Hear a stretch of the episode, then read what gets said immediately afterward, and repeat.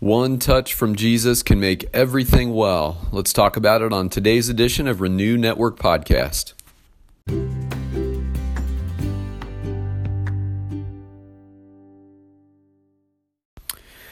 Good Friday morning to you. It is a beautiful sun soaked Friday morning here where I am. Never mind the fact that it's 40 degrees.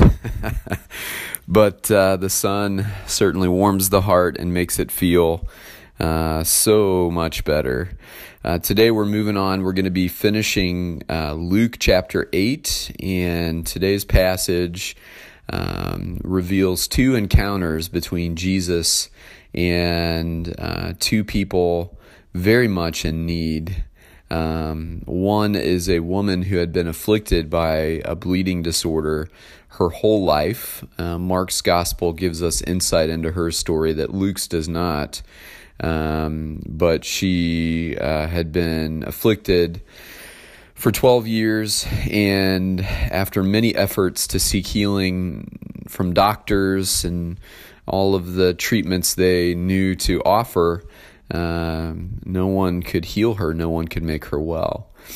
And so she had set out after hearing about Jesus to get just close enough to touch the hem of his robe, believing that if she could just touch him, healing would come. And then we also see the story of a very sick little girl uh, who is uh, very rapidly moving toward death. And her father, who desperately loved her, ran and found Jesus and begged him to come to their home. Uh, because he believed Jesus had the power to heal his beloved daughter. Uh, desperation will drive us to do things that otherwise might sound crazy. Um, but when we're desperate, we get uh, very real, very fast about the circumstances we're in.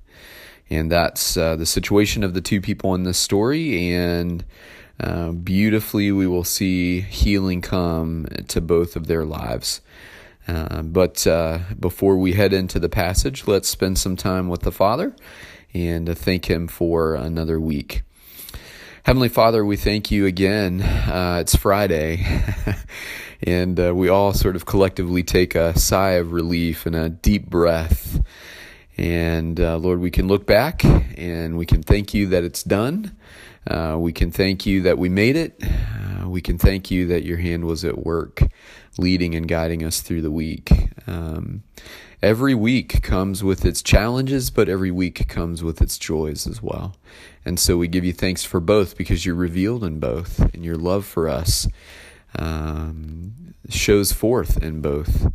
And so we give you thanks. Father, we love your word and we come before you today, uh, trusting that you have something to say, and we come with ready hearts to receive what you have for us. Uh, we just thank you, Jesus, that you meet with us. You're faithful to meet with us. Uh, the word says, wherever two or three are gathered in your name, there you are in the midst of them. And so we trust that you're with us.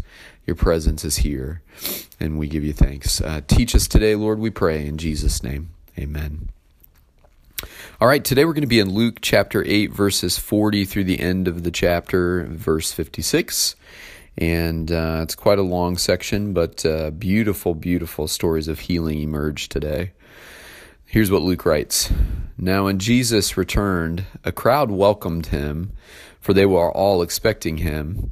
Then a man named Jairus, a synagogue leader, came and fell at Jesus' feet, pleading with him to come to his house because his only daughter, a girl of about 12 was dying. As Jesus was on his way, the crowds almost crushed him, and a woman was there who had been subject to bleeding for 12 years, but no one could heal her.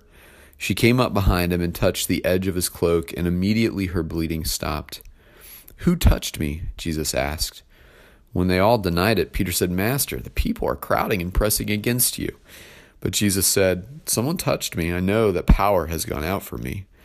Then the woman, seeing that she could not go unnoticed, came trembling and fell at his feet.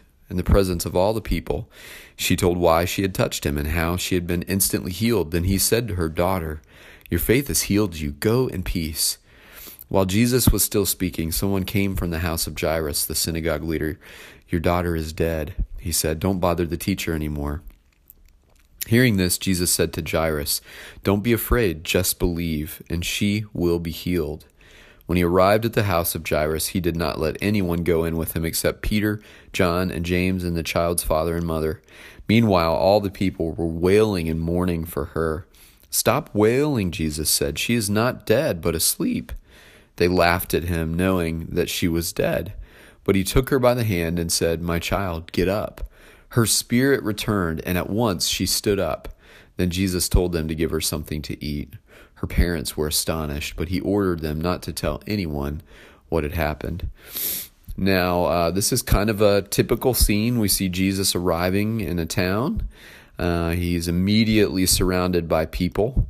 Uh, so much so in this instance that um, Luke tells us he was uh, so pressed in by the crowds that they almost crushed him. Um, that speaks to a couple of things. That tells me that the word has really spread about Jesus now. That tells me that people are believing what they're seeing and hearing, and they're coming out in droves to see for themselves and to hear for themselves and to uh, maybe on a long shot believe that Jesus might take up their cause. And in this particular instance, uh, Jesus is um, approached by a father whose daughter, 12 years old, who he loves so dearly, is very sick and dying. And as he's walking along, um, a woman who's been sick for a long time and no one seems to have the answer reached out her hand to touch him, and power left him, and she is instantly healed. She is healed on the spot. Something doctors and treatments could not do over the course of 12 years, Jesus did in an instant. And he knew in that moment that power left him. And Peter is perplexed. How could you possibly know, Jesus, that someone intentionally touched you when this crowd is pressing in around you? Seems to me could have been anyone. But Jesus says, No, someone touched me and power left. and so the woman is realizing she better fess up, and she does. She comes before him trembling. She's afraid that she's offended him, that she's done something wrong. And in that culture, for a Jewish woman to reach out and touch a man that wasn't her husband would have been against the rules. But instead of chiding her, instead of putting her on the spot, Jesus says something that's beautiful. In that moment, he calls her daughter. and um, that's a beautiful thing. That's a dignifying word. He's saying to her, You're welcome in the kingdom. You're one of God's beloved. I care for you. And he says to her, Your faith has healed you. And then he says, Go in peace. Can you imagine being afflicted for 12 years with some illness that just no one has the answer for? And all the turmoil and all the difficulty of dealing with that day after day after day for 12 long years. And you hear the Lord say to you, Go in peace. and now you know you can believe it because He's healed you and you can have peace once again. You can enjoy life once again. You can be fully alive once again because Jesus has healed you. And while he was finishing up his time with this woman, someone came back from the home of Jairus to let them know that his that Jairus's daughter had died. And they said, "Hey, you know, she's gone now. You might as well not bother the teacher." But Jesus says, "No, I'm coming with you." And he gives Jairus some encouragement. He says, "Don't be afraid of this news. Just believe, have faith, and she will be healed." seems like an impossible task for someone who's already died. Uh, but when he arrived at the house, Jesus went in with Peter, James, and John, and then the father's mother and uh, father, and the daughter's mother and father. And he left everyone else outside, and they're already beginning to wail and mourn her passing. And Jesus arrived inside, and he said, Stop wailing. She's not dead, but asleep. They laughed at him. The whole crowd laughed at him, knowing that she was dead. But he took the little girl by the hand and he said, My child, get up. And she did at once. uh, then Jesus gave them instructions about feeding her and uh, left her parents completely astonished. Now, it's interesting. At the end of the passage, he tells them not to tell anyone. The whole crowd there is seeing this happen, and he's leaving them with an impossible task. He had to know, and they knew in their hearts that they would be telling everyone they could get their hands on. This story was going to get out. um, Jesus performed another resurrection. Now, uh, according to Luke's gospel, this is the second time he has raised a person from the dead. We just saw a few chapters ago, Jesus did this again. And um, so now he's performed two resurrections.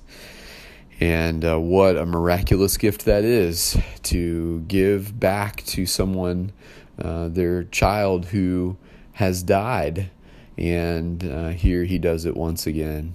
And uh, the reminder is, and it's consistent with the previous two stories that we read here late in chapter 8 uh, the story of Jesus calming the storm and the story of Jesus healing the person who had been afflicted by demons is that Jesus has command over every power that we might fear. Uh, the storm could crush them and drown them, and Jesus had power over the storm. And the demons possessed this man, and Jesus had power over the demons. And death had overtaken this little girl, and Jesus had power over death. And Jesus has power over afflictions that seem not to have a cure. And so, again, the message is consistent all the way through chapter 8. There is nothing Jesus doesn't have command over. He has command over nature. He has command over the spirit world. He has command over illness. He has command over death. There is nothing more powerful than Jesus. If nothing that can come at you is more powerful than Jesus, then the message about Jesus is that He is God. He is the ultimate authority. He is sovereign above all. And we just have to put our faith in Him and believe. And we too will one day be healed of all the things that afflict us now. And that's the promise of the end of the book, right? In Revelation, uh, at the end in 21, we see that Jesus is preparing for us a world in which we'll live, a kingdom in which we'll live, where crying will be no more, where illness will be no more, and we'll be dancing and laughing and full of joy where once we were sick and broken and full of pain. What a beautiful promise, my friends, and I can't think of a better passage to end the week on than being reminded that there is nothing Jesus uh, cannot overcome in our lives. There's nothing uh, greater than his power. He has command over anything that can afflict us. And so we must have faith to believe it. Um, but the reality is what it is. Uh, Jesus is sovereign over all. So, my friends, have faith, uh, find joy in that truth, and may you have a great weekend. We'll look forward to getting caught up uh, with each other again on Monday. God bless. Take care.